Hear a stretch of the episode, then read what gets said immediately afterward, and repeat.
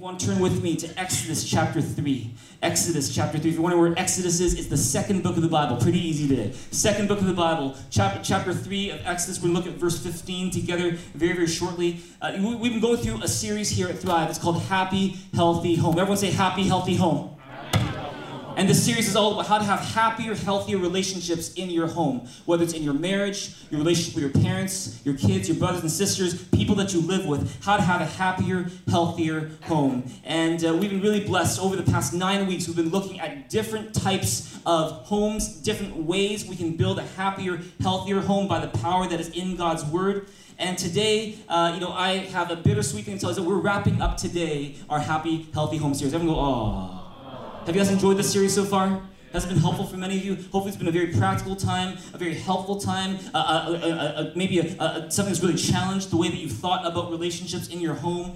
And uh, today, as we end our Happy Healthy Home series, uh, I want to share with you what I think is a message that would make you know this series complete because without talking about it, this series called Happy Healthy Home probably wouldn't be so complete. Today, I want to talk about a very interesting topic. I want to talk about breaking generational bondage.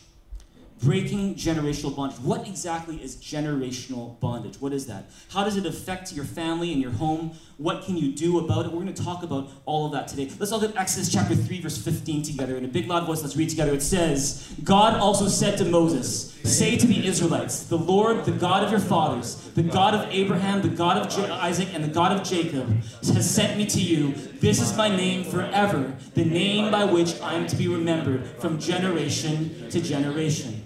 And see, let's go back to the beginning of that verse. See, Exodus chapter 3, verse 15 says, But God also said to Moses, Say to the Israelites, The Lord, the God of your fathers, the God of Abraham, the God of Isaac, and the God of Jacob. See, in our society, we tend to think of ourselves in a very individualistic way. We thought, you know, it's all about me, my life, my generation, the 70, 80, 90 years that I have on this earth. It's about me and this time that I have right now. But as you read the Bible, you discover something about God is that God is a God who thinks generationally. He's not just a God who focuses on you and your life and your happiness and your comfort, but He's a God who sees you as a continuation of previous generations and the beginning of new generations. If you believe that, say amen. And you know, if you are the kind of person who's just, you know, it's all about me, you know, that's a, that's that's a very common way to think in our society, but it's highly unbiblical. Because the fact is, when God sees you, He sees you in connection with previous generations and your future generations. It doesn't start with you, it also doesn't end with you. And see, the fact is this we all know that we are greatly affected by previous generations, in good ways and bad ways. You know, we have got you know, really positive traits that we may have learned from our parents or grandparents. Maybe some very good values we've learned from our parents or grandparents. Maybe some sacrifices that they've made that have made our lives today possible. We wouldn't be here without them. If you believe that, say amen. But there are also ways that our previous generations can impact us in a negative way. And we're look at what the Bible says about this together. Let's look at Exodus chapter 20, starting with verse 4. Exodus chapter 20, starting with verse 4. You just flip your Bible to it, or you can read it off the screen with me. 1, 2, 3, it says, You shall not make for yourself an idol in the form of anything in heaven above, or on the earth beneath, or in the waters below. You shall not bow down to them or worship them, for I, the Lord your God, am a jealous God, punishing the children for the sin of the fathers to the third and fourth generation of those who hate me, but showing love to a thousand generations of those who love me and keep my commandments. Now, many of you have ever read the Ten Commandments. You've probably read over these verses and these words before. Look back at verse 4. Look back at verse 4. It says, can you go back to back, back verse 4? It says, You shall not make for yourself an idol in the form of anything in heaven above, or in the earth beneath, or in the waters below. In other words, we were made to worship God and God alone. Verse 5 says, You shall not bow down to them or worship them, for I, the Lord your God, am a jealous God, punishing the children for the sin of the fathers to the third and fourth generation of those who hate me. Stop right there. See, what does that mean? When, when it says, I, the Lord your God, am a jealous God, punishing the children for the sin of the fathers to the third and fourth generation of those who hate me. I don't want you to misunderstand these words. When I, when, when I was a young Christian, I, I used to look at these words and be kind of confused. But what does that mean? He punishes the children for the sin of the fathers to the third and fourth generation of those who hate me. What does that mean? Well, let me tell you what it doesn't mean. See, what it does not mean is that God does not hold you responsible for the sins that your parents or your grandparents or your ancestors committed. He doesn't, he doesn't say, oh, because your dad committed adultery, it is your fault, and I'm blaming you, and I'm holding you responsible, and therefore I'm punishing you that way. See, that's not what we're talking about. He's not saying, oh, because your mom had that affair, or because your granddad, you know, had that failure, you know, in, in, in, in his moral life, that because of that, you guys all from now on, I'm going to punish you for that. That's not what he's saying. What does it, what does it mean when, when the Bible says that, you know, God punishes God punishes the children for the sins of the fathers to the third and fourth generation. Let me tell you what it means. See, it means that when one generation sins, when parents in one generation sin, and that sin is not confessed, it's not forgiven, it's not dealt with in an appropriate way, that sin will have natural negative consequences for the next generation. See, those who come after the parents will have to deal with the after effects of that sin and may even end up struggling with that same sin themselves. It's not God actively giving punishment to the children, but rather it's talking about the natural the natural effect of sin when we don't deal with it correctly. Is that if, if you're a parent in this place and there is a persistent sin in your life that you know, you continue to go through. Maybe you, you're, you're continuing to, to, to, to lie and to cheat in a certain way, and you don't deal with it in, in a correct way. You don't come to God for forgiveness for it, you don't confess it, you don't change. What's going to happen is that it will have a natural impact on your kids in the next generation. That's what we're talking about, is that God is a God of love. And, and, and this is the thing, is that in the Old Testament, you're going to find that you, will find that you know, good things and bad things are attributed to God. There's even this weird verse in the Bible that says that God sent an evil spirit to King Saul. Did God really send an evil spirit to King Saul? Why would he do that? It's because in the Old Testament, there was a mindset that God is the, uh, is the origin of all things. He's the cause of everything. And so ultimately, everything goes back to God. But when you go into the New Testament, you'll get an even more precise picture of who God is. Is that every good thing comes from God, and He allows negative things in our lives, not because He's cruel, not because you know He wants to punish us, but because He's a God who loves us, who gives us the freedom to do what we want to do, who gives us the freedom to choose, and sometimes, because we're sinners, we make bad choices. Amen. And as a result, it leads to some negative consequences. He's a God of love. But see, here's the thing is that when we don't deal with our sin in an appropriate way, when we don't confess it, when we don't ask for forgiveness, when we don't repent and we don't change, our sins will end up having an effect on the next generation to the point where they, their, our kids, our grandkids, may struggle with the same sin that we got ourselves struggling with as well. We see a lot of examples of that in the Bible. Let me give just a few today. If you look at the family line of Abraham, Isaac, and Jacob, we look at Genesis, or sorry, Exodus 3.15 said, I am the Lord your God, the God of Abraham, Isaac, and Jacob. God thinking generationally. He's talking about about Abraham, Isaac, and Jacob, when you, when you study the family line of Abraham, Isaac, and Jacob, you're going to notice something. Is that in these three successive generations, each of the men struggled with the same specific sin. Do you know what it was? Is that each of them had a serious issue with lying and deceit.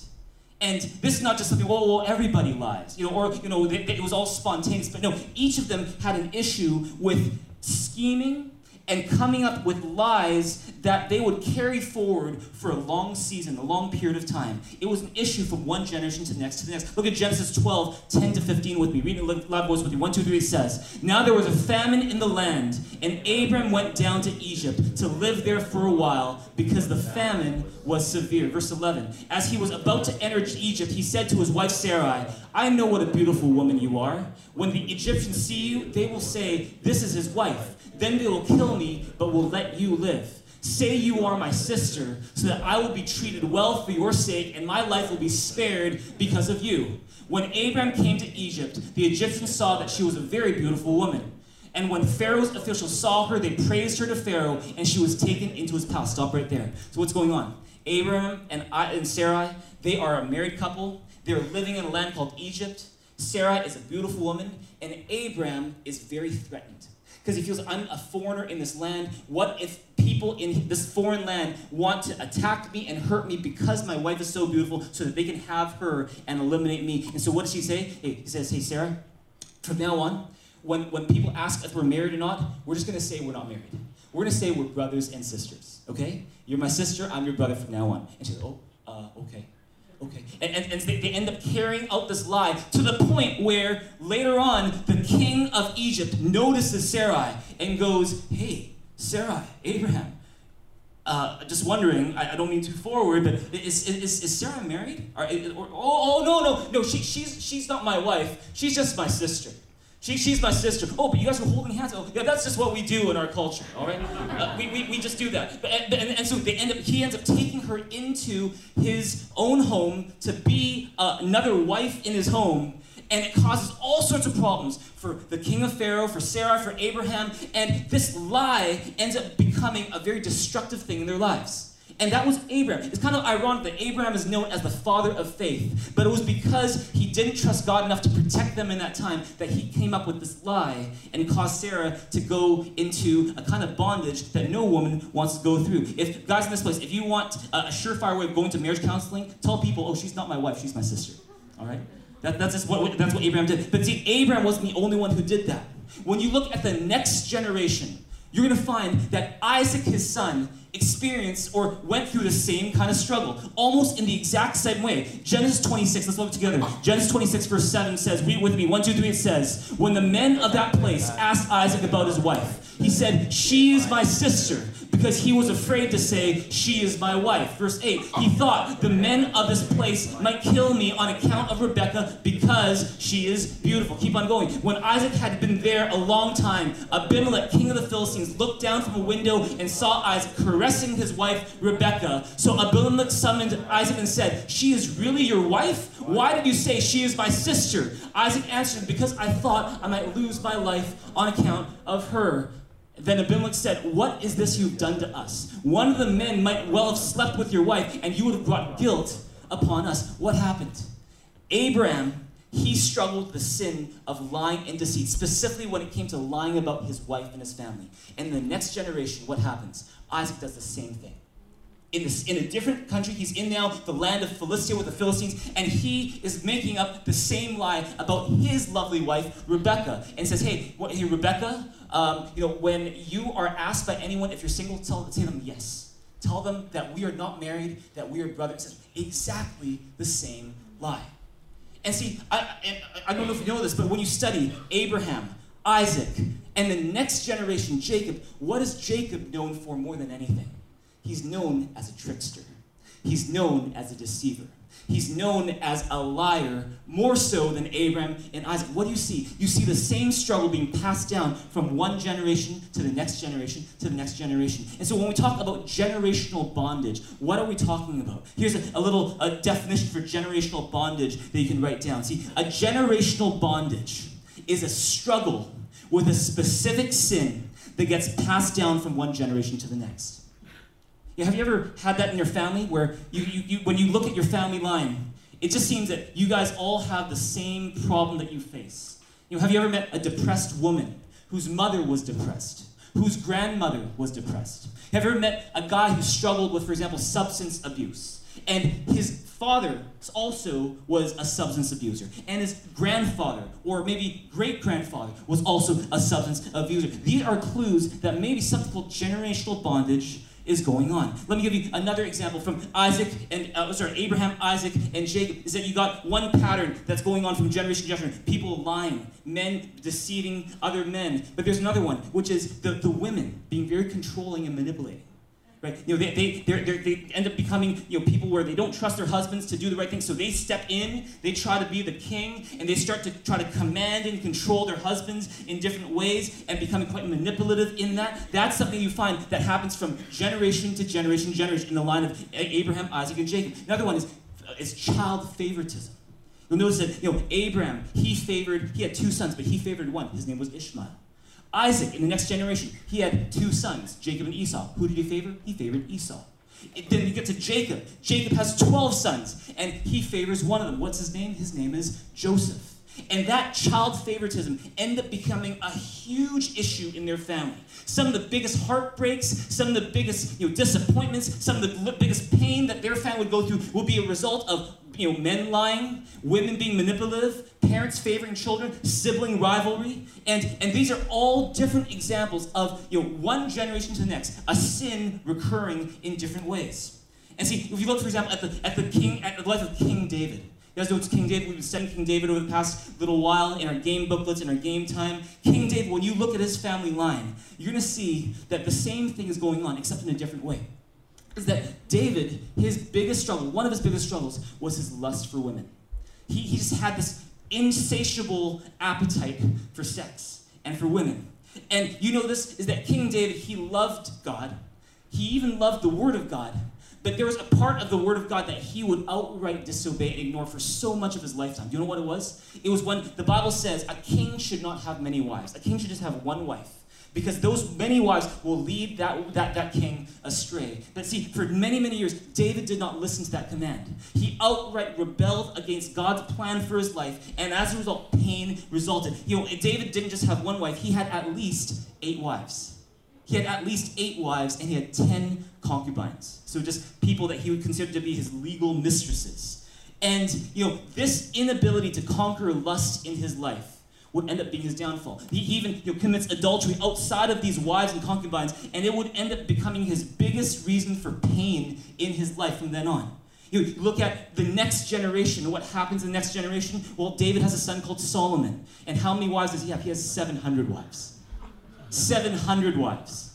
And not just 700, he had 300 concubines. And Solomon, you will find that he would end up, you know, basically losing his wisdom, losing his authority, becoming an empty shell of himself because of this sin in his life. He was at one time the wisest man in Israel, the wisest leader among all the nations, and yet because he could not get his he could not get a hold over his lust issue, he ended up becoming a guy with 700 wives, 300 concubines, who would end up leading him astray and causing him to become an empty, disillusioned shell of himself by the end of his life. But then you go to the next generation. And Solomon has a son, his name is Rehoboam. And what happens in Rehoboam's life? I guess he decided to tone it down a little bit. He said, oh, you know what? You know, dad went kind of overboard. He had 700 wives. I'm not going to have that. I'll just have 18 wives. I'll just have 18 And, and he had 300 concubines. That's a little too much. I'm going to have, I'll just have 60 also have 60 concubines. And what ends up happening is Rehoboam, he's also struggling with the same area of lust, and he's not able to control himself in that area, and that ends up being his downfall as well. The kingdom of Israel ends up splitting in his hands as a result. And see, what, what does that tell you? Is that in each case, from generation to generation to generation, the same sin led to the downfall of that man or that woman or that family. And so many problems, so much pain resulted as a result. And th- this is not just a coincidence, ladies and gentlemen. This is not just a coincidence, oh, this happens to everybody. No, see, generational bondage is not just something that happens in the Bible. This is something that we see even more today. For example, you know, how many of us have friends who've struggled with pornography who they themselves found out about pornography from their dad or their uncle. And then and they in turn found that out about from, from, a, from an older relative in their family. It passed from generation to generation.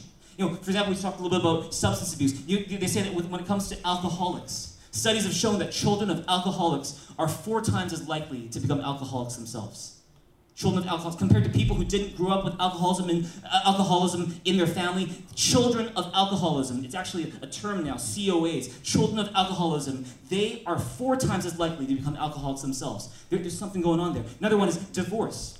You know, in, in, this is not a Christian term, but in, in among you know the in the world of psychiatry, there's a term called the intergenerational transmission of divorce the intergenerational transmission of divorce. What is it talking about? It's saying that there's a substantial body of research that points this idea that children of divorced parents are significantly more likely to go through a divorce themselves than children who never went through like a divorce in their family. And it's that it's the, it's the thing that you know statistics show that, that children who come out of a divorce, whose parents divorce, that they will are significantly more likely to have divorced themselves or have very unhealthy marriages or have marriages which uh, you know just basically were not what were, were not what God intended. And see, kids from divorced families, they say according to certain studies that they are more likely to consider divorce as an option when they go through problems in marriage than people who don't go through a divorce in their family. Is that when, when, when, when they have a spat, when there's a marital breakdown, when, when there's a problem in the family, they, the kids from a divorced family will tend to think of divorce as the way out much more quickly than people who didn't come from a divorced family. And see, what is that? There's something that's passed on from one generation to the next. Let's look at another one suicide. There was a recent study that was done by the National Alliance for Research on Schizophrenia and Depression. And they studied the entire population of Sweden. And they found this is that children who lost parents to suicide were two times more likely to be hospitalized for, for, for depression and three times more likely to commit suicide themselves than children who, or teenagers who had parents who were still with them. Amazing. Another one is pornography. Is that very often, you know, we have know, issues where guys struggle with pornography because it was learned from a previous generation. And you might be asking, you know, how does this transmission work? How does this general bondage take place? Is it, is it inherited genetically through our DNA? Is it, you know, is it something we learn through watching the behavior of others? Is it a spiritual stronghold that, you know, Satan has? You know, the fact is this, I believe there's, there's probably all those three things going on. The fact is we don't know the exact anatomy of a generational bondage, but we do know that it is an issue that we need to contend with. Otherwise, our future generations are going to be affected. If you believe that, say amen. And the solution is this. The solution is Jesus Christ. We're going to talk about that today. But, but I, I want to tell you this, is that th- there's a question I want to ask you as we talk about generational bondage. Is this, when you look at your own family line, when you look at your parents, your grandparents, and even generations beyond that, what are some sin patterns that you find recurring generation after generation? When you look at, you know, your history as a family, is there a pattern that is like, you know, always coming up in your family? The same kind of struggle from generation to generation. What generational bondages have affected your family? Can I give you a list of some common generational bondages that some people will find that they go through? Uh, you know, we won't go through all of them, but just here's a list. You know, there's things like adultery. We talked about that in the case of David.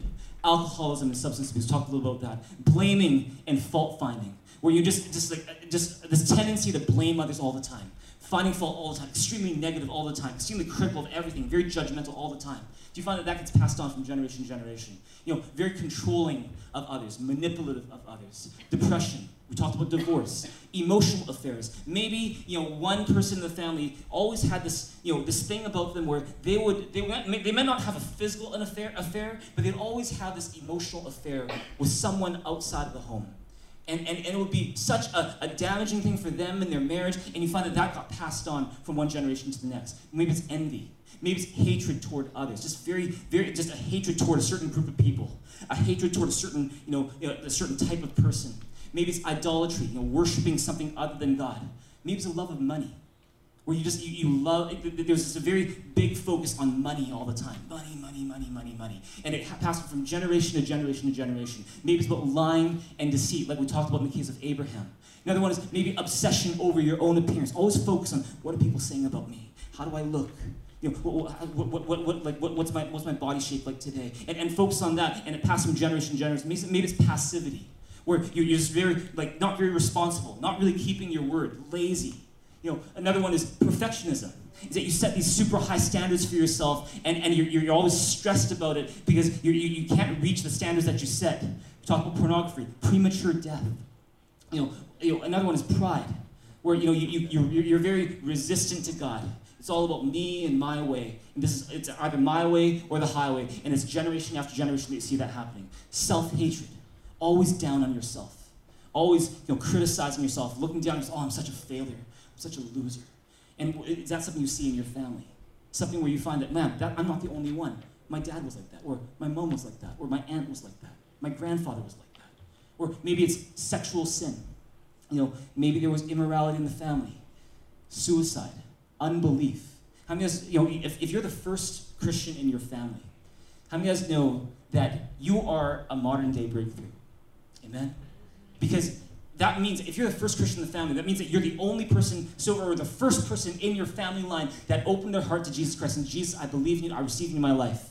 What is that? That was you, whether you know it or not, that was you breaking a tradition in your family of rejecting Jesus that generation after generation was resistant to the gospel, was resistant to Jesus Christ, was resistant to his love. And when you stepped and said, Jesus, I believe in you, I receive into my life, all of a sudden, not only was your life changed, but something was broken in your family as well. If you believe that, say amen.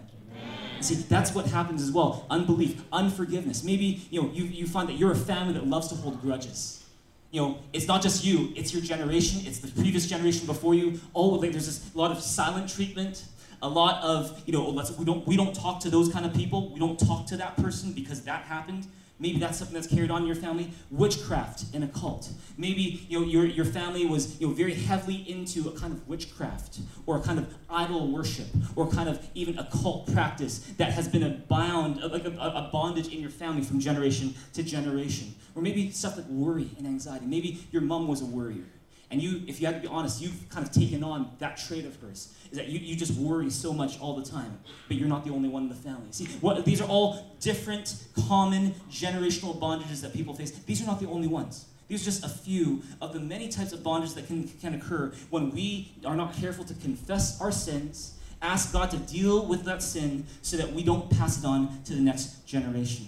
See, here's the thing why are we talking about generational bondages today? It's because it could very well be that the reason why your home is not as happy and healthy as God intended to be is not just because uh, you didn't understand your role as a husband or that you didn't understand your role as a wife. It might not be just because of immaturity, although that is a huge reason why a lot of families are not happy and not healthy. You know, it could be, it, it might not just be because you haven't learned to fight well together. It could also be one more reason why you might be not as happy and healthy as a family together, could very well be because of generational bondage without you not even without you even knowing it. And here's the thing: when you understand what generational bondage is, and when you know what that there's generational bondage in your family, it helps you to approach your family in a different way. It helps you to protect your kids in a different way. It helps you to, to, to, to approach that struggle in a different way. Because for the first time, you realize, hey, maybe this struggle is not just my struggle. Maybe this is not just me. Maybe this is a family problem. Maybe this is a generational problem. Maybe if I'm not careful, this is going to affect my kids. And so maybe I need to be different about how I'm approaching this problem so that not only I get, so that not only can I overcome, but my kids can overcome it as well. Amen? This is so very important to understand generational bondages. The more the more aware you are and wise you are about generational bondage, the more you are able to lead and to help your family become happy and healthy. And we're going to give you an opportunity to, to, to pray together today to start addressing some of these generational bondages. But before we do that, can I give you two words of caution?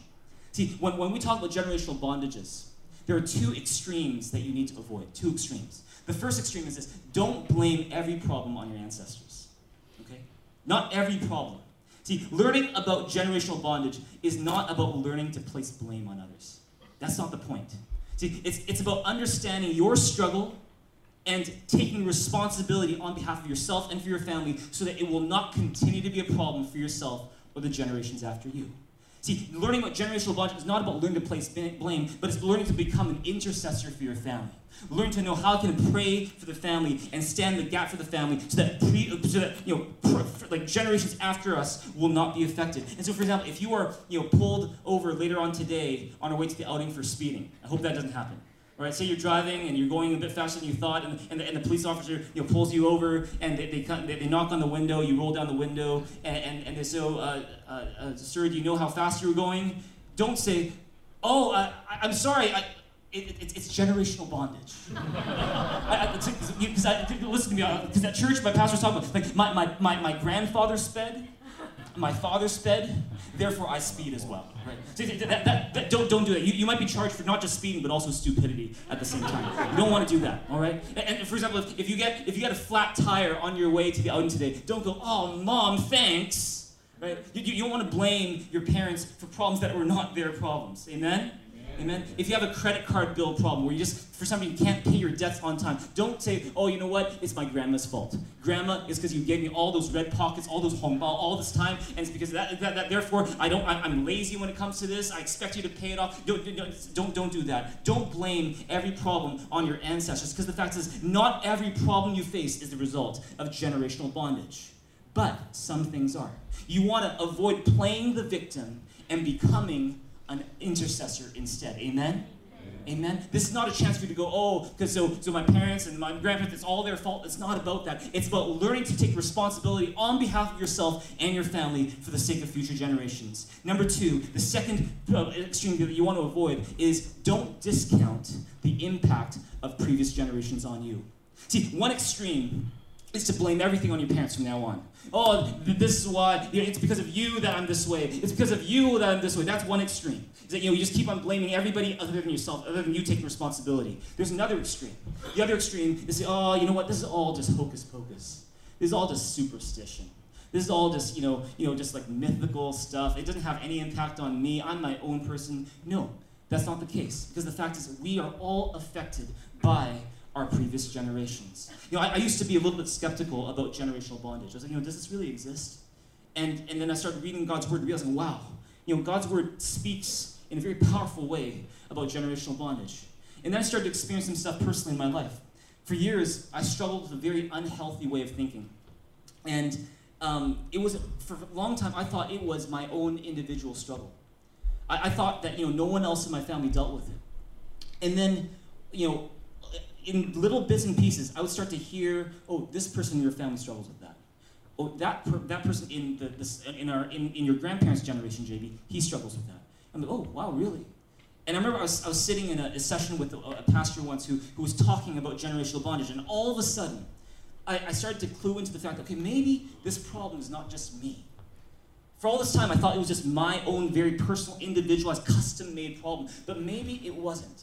Maybe actually there is something going on, something handed down from one generation to the next to the next. And so after I realized that, you know, my, this pastor, he took me through these three, four steps of praying through generational bondage. And can I tell you, it's one of those things where, so, uh, can I tell you, some, some gifts don't happen immediately. Like some, some gifts you pray for, sometimes they don't happen right away. But can I tell you, this happened for me right away. Is that all of a sudden, after I went through these four steps, it was like this huge burden was lifted off my shoulders.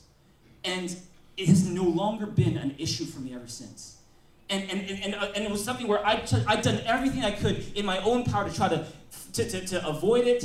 There was nothing I was really doing in my life that was trying to attempt, intentionally feed into that unhealthy way of thinking, but it was such a burden for me for so many years. And then finally, uh, you know, we, I pray through these four steps, and all of a sudden, it's this burden that is completely lifted off of me, that has never come back as an issue. It just showed me, wow, generational bondage is real, but praise God, Jesus Christ can set us free from all generational bondage. Amen.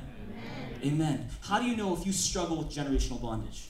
Well, here, here's just a couple clues. You can write these down. They're not on the screen, but you can write them down. The first is this, is that people from different generations you find are struggling with that same issue. Maybe in your parents' generation, your grandparents' generation. And it's the same, it's basically the same issue. The second clue that you might be fighting generational bondage is something that I can relate to, is that you feel like you're fighting something that is bigger than you.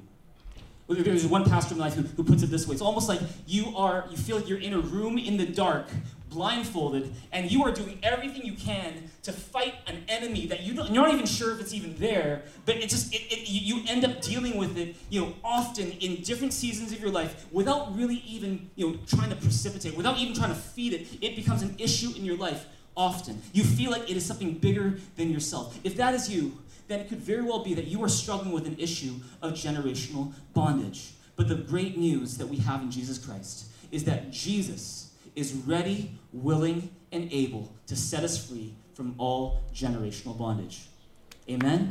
Amen. Amen. Come on, give God a big hand here in this place right now. You can do that right now. Jesus can set you free from all generational bondage. Look at Hebrews chapter 2, verses 14 to 15 together. Read in a big loud voice. 1, 2, 3, it says, Because God's children are human beings made of flesh and blood the Son also became flesh and blood. For only as a human being could he die, and only by dying could he break the power of the devil who held the power of death. Keep on going. Only in this way could he set free all those who, through fear of death, were subject to lifelong slavery. What is Hebrews chapter 2, 14 15 saying? It's saying the difference that Jesus makes. Is that we are human beings, flesh and blood. Jesus, the Son of God, he became the Son of Man. He was God in the flesh. The Word became flesh. He became flesh and blood so that he could die on the cross for our sins. And this is the thing you ought to understand is that when Jesus died on the cross for our sins, there was an amazing exchange that took place at that moment. Is that all of the bondage, the curses, the sins that would be on our lives, he took them on and he exchanged them and gave to us instead his peace, his righteousness, his blessing, his destiny as a son of God. Amen. Amen. There was an exchange. He took our bondage and gave us his blessing. He took our iniquity and gave us his peace. He took our sorrow and gave us his joy. He took our bondage and he gave us his freedom. That is what Jesus did. And can I tell you, Jesus did that for me, and he can do the same for you. I have another friend who uh, his, he has a history of all sorts of substance abuse in his family. Um, addicted to alcohol, cigarettes, and crack cocaine. There was his great grandmother who was addicted to alcohol, cigarettes, and crack cocaine. There was his grandmother addicted to alcohol, cigarettes, and crack cocaine. There was his mother addicted to alcohol, cigarettes, and crack cocaine. There was his older sister addicted to alcohol, cigarettes, and crack cocaine. And, and people, as he grew up, people would say, You are going to be just like the rest of your family. You're going to be just like your sister. You're going to be just like your mom. You're going to be addicted to crack as well. But at 15 years old, this, my friend, he received Christ into his life. And he started taking the steps that I'm going to be teaching you later today. And he ended up not just escaping this generational bondage, never end up becoming addicted to crack cocaine, alcohol, or to cigarettes, but instead, not only that, not only did he escape that bondage, but because he became a Christian, he started to lead his other family members, his mom and his sister, to Christ. And they got set free from that bondage as well. Isn't that cool stuff? Yeah. Can we give God a big, big hand for that? His mother received Jesus. His sister received Jesus, and now they've been set free from a bondage that had been attacking them for generations. What does that teach you? It shows you that God's power and God's blessing in Jesus Christ are greater than any bondage that you will ever face. You might feel like that bondage in your life, that problem in your life, is way too big for you. Is that you can't handle it. It's just, it's just, it's just something that, that, that you find is such a big struggle for you. But can I tell you this, in this place? There is nothing that is bigger than the power of God.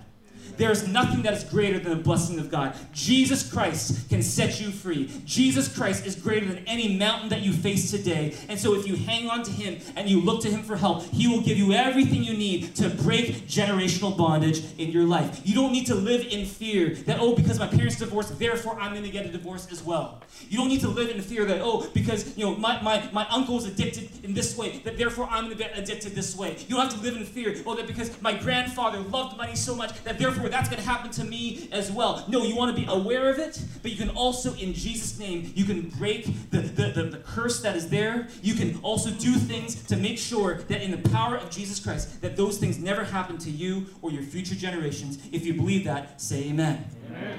amen. So this is going to how we're going to end. I'm going to tell you four ways that you can find freedom from generational bondage.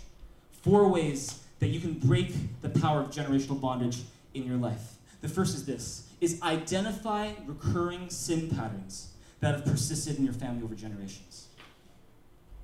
Identify recurring sin patterns that have persisted in your family over generations. Earlier, we looked at a list of common generational bondages, and maybe I'll just invite you to take a look at that again. Is that you have this list, and it's you know two pages long here, of, of different types of generational bondage that we've seen people affected by by their family through generational bondage. And, and, and you, I want to encourage you, if, if you can identify with one or more of these things, I encourage you to write them down. I find this is that with most families, there's usually two, maybe three that are especially big in their family. You, know, you might find, oh, I see a little bit, a little bit of all of this in my family. Sure, that, that's, that's, that, that, that's something we have to pray through. But sometimes I find that there are two or three that are especially prominent. And I, I want to encourage you to, to deal with those ones specifically today. Take the major ones the major ones that you find, wow, that, that happens in my family, and, and I feel affected by it as well. You know, that's the first thing. Identify recurring sin patterns that have persisted in your family over generations. Encourage you to write them down because you, need to know these as we get into the next thing. Number two is confess those sins to God on behalf of yourself and your family. See, it's not just good enough to know, oh yeah, there's generational bondage in my family. That, that's knowing is not half the battle in this case. Knowing just lets you know, but you need to do something about it. You have to confess it to God.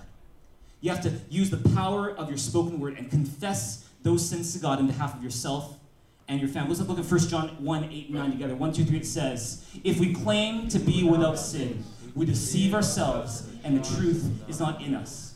But if we confess our sins, he is faithful and just and will forgive us our sins and purify us from all unrighteousness. This verse we go after go go go go back to often because it is such an important verse. If we confess our sins, He is faithful and just and will forgive our sins and purify us from all unrighteousness. God is a forgiving God. He is a merciful and compassionate God. He punishes the children for the sins of the fathers to the third and fourth generation, but he shows love to a thousand generations to those who love him. If you believe that, say amen. And that's why you need to confess your sins to God. Say, God, I, I confess on behalf of myself and my family, we've had an issue with adultery. I confess on behalf of my family, we have this issue with pornography you know, on behalf of my, my, myself and my family, we have this issue with substance. I confess it now in Jesus' name. There's a reason why when look, read the book of Nehemiah, one of the most powerful things that Nehemiah does, what makes him one of the greatest leaders in the Bible, is that he leads his people in confessing their sins. And not just their own sins, but the sins of their previous generation. Because there's power in confessing your sins. That's the, that's the second thing you need to do. Number three is, in Jesus' name, break the power of generational bondage in your life. In Jesus' name, break the power of generational bondage on your life. How many of us believe there's power in the name of Jesus? Amen? Amen? You know, I have a friend whose uncle introduced him to porn and to masturbation. And he was such a young guy at the time. Took control of his life for many, many years. Uh, it became something that he felt he couldn't even control anymore. And he was filled with a lot of guilt and shame. His thoughts were all messed up. So he, he knew he needed help, and so he went to all sorts of astrologers, fortune tellers, went to different temples to, to get help, but nothing worked. Nothing worked. And finally, he goes to church one day with a friend and hears this message about Jesus Christ. How Jesus died on the cross for his sins. How Jesus suffered and died because he loved him. And that he rose again from the grave to show that there's nothing that is more powerful than Jesus. Jesus is greater than sin, he's greater than death. And on that day, he received Christ into his life. And as he started to take a stance against the generational bondage in his life, that power of pornography, that power of you know, masturbation, that power of sexual sin in his life was broken. And to this day, praise God, he lives in freedom from those things by the grace of God. If you believe that, say amen. amen. There's power in the name of Jesus. Philippians 2 9 and 10 says it this way. Read it with me in the Bible. 1, 2, 3, it says, Therefore God exalted him to the highest place and gave him the name that is above every name, that at the name of Jesus every knee should bow in heaven and on earth and under the earth. Stop right there. You know, today in our game booklets, I think you notice, if you've been following along, that this is our game passage for today. Philippians chapter 2. Philippians is an amazing book. Probably, uh, you know, one of the best books to memorize. There's so many memorizable verses in the book of Philippians, and this is one of them. This is one of Philippians 2. And I encourage you guys to memorize this as a church. You know, it talks about, you know, you know, do nothing out of selfish ambition or vain conceit, but in humility consider others better than yourselves. Each of you should look not only to your own interests, but, the in, but, but also the interests of others. Your attitude should be the same as that of Christ Jesus, who being in very nature God, did not consider equality with God something to be grasped, but made himself nothing. And being, and, and, be, and, and being found in appearance as a man, he humbled himself, taking on the nature of a servant, and became obedient to death, even death on a cross. Therefore God exalted him to the highest place, that at the name of Jesus, every knee should bow in heaven and on earth and under the earth, and every tongue confess that Jesus Christ is Lord to the glory of God the Father. See, what, what is that? It's saying that there's power in the name of Jesus, that Jesus' name is above every name, that every knee should bow to the name of Jesus. That, that, that know, addictions must bow to the name of Jesus. Pride must bow to the name of Jesus. Sexual sin must bow to the name of Jesus. Worries must bow to the name of Jesus. That whatever generational bondage that you may be facing today, it must bow to the name of Jesus when in Jesus' name you come against that generational bondage. Amen. And so that's why we're going to give you an opportunity to do that just in a little bit. To, in Jesus' name, start coming against the power of generational bondage in your life with the greater power that is in Jesus Christ. Because as great as generational bondage might feel like in your life, the name of Jesus is greater. If you believe it, give God a big, big hand here in this place today. Because Jesus' name is greater. Praise God. Number four, invite Jesus to take over that area of your life.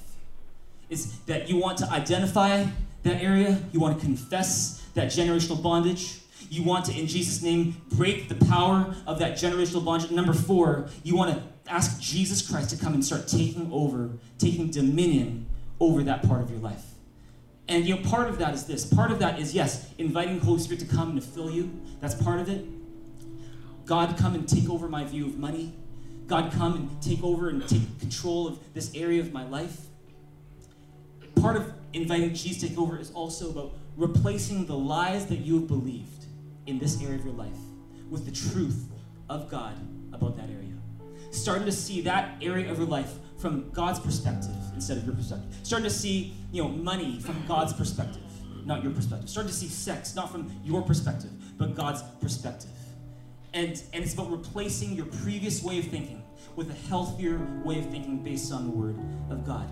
And so, for example, if you, uh, you know, if your parents went through a divorce or there was, you know, divorce in your family, then you need to take a good look at what your parents, how they handled their marriage. Ask yourself, you know, Jesus, how do you see this?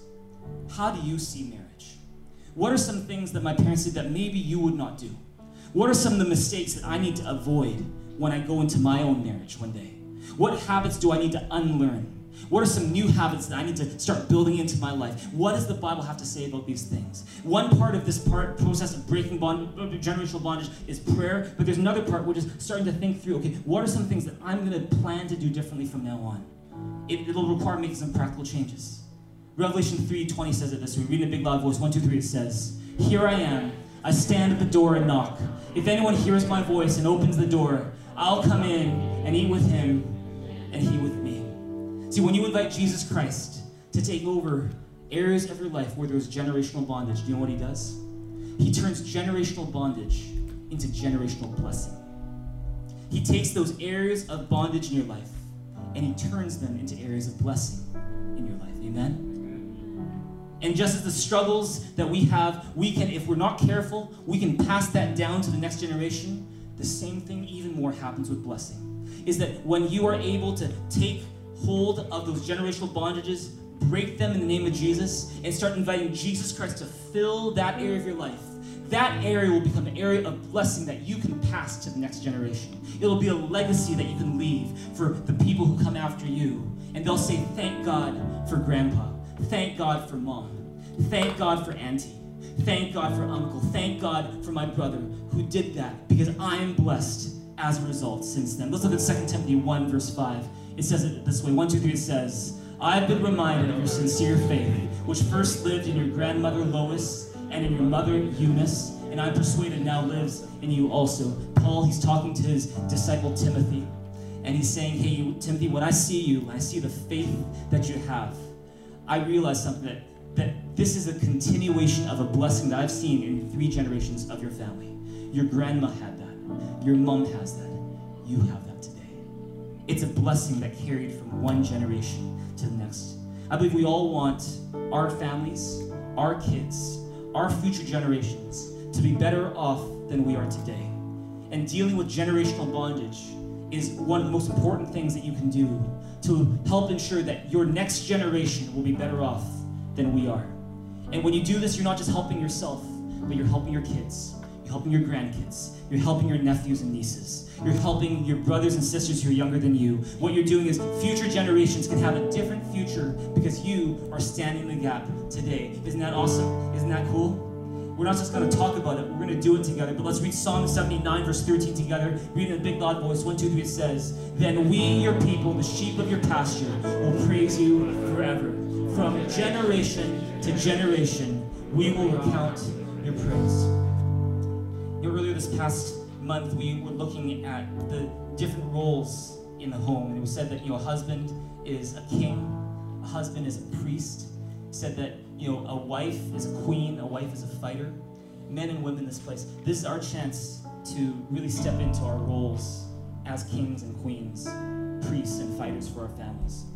Is this a chance for us to step in and become fighting fighters for our family so that we will break generational bondage and find that instead of generational bondage getting passed on, it's generational blessing that gets passed on. Amen. So can you just stand with me right now?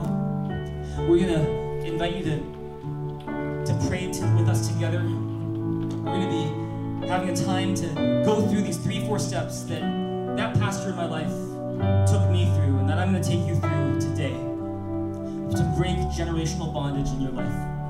Gonna invite the worship team to lead us in a song, and we're gonna then go through this time of prayer where we're to see walls coming down.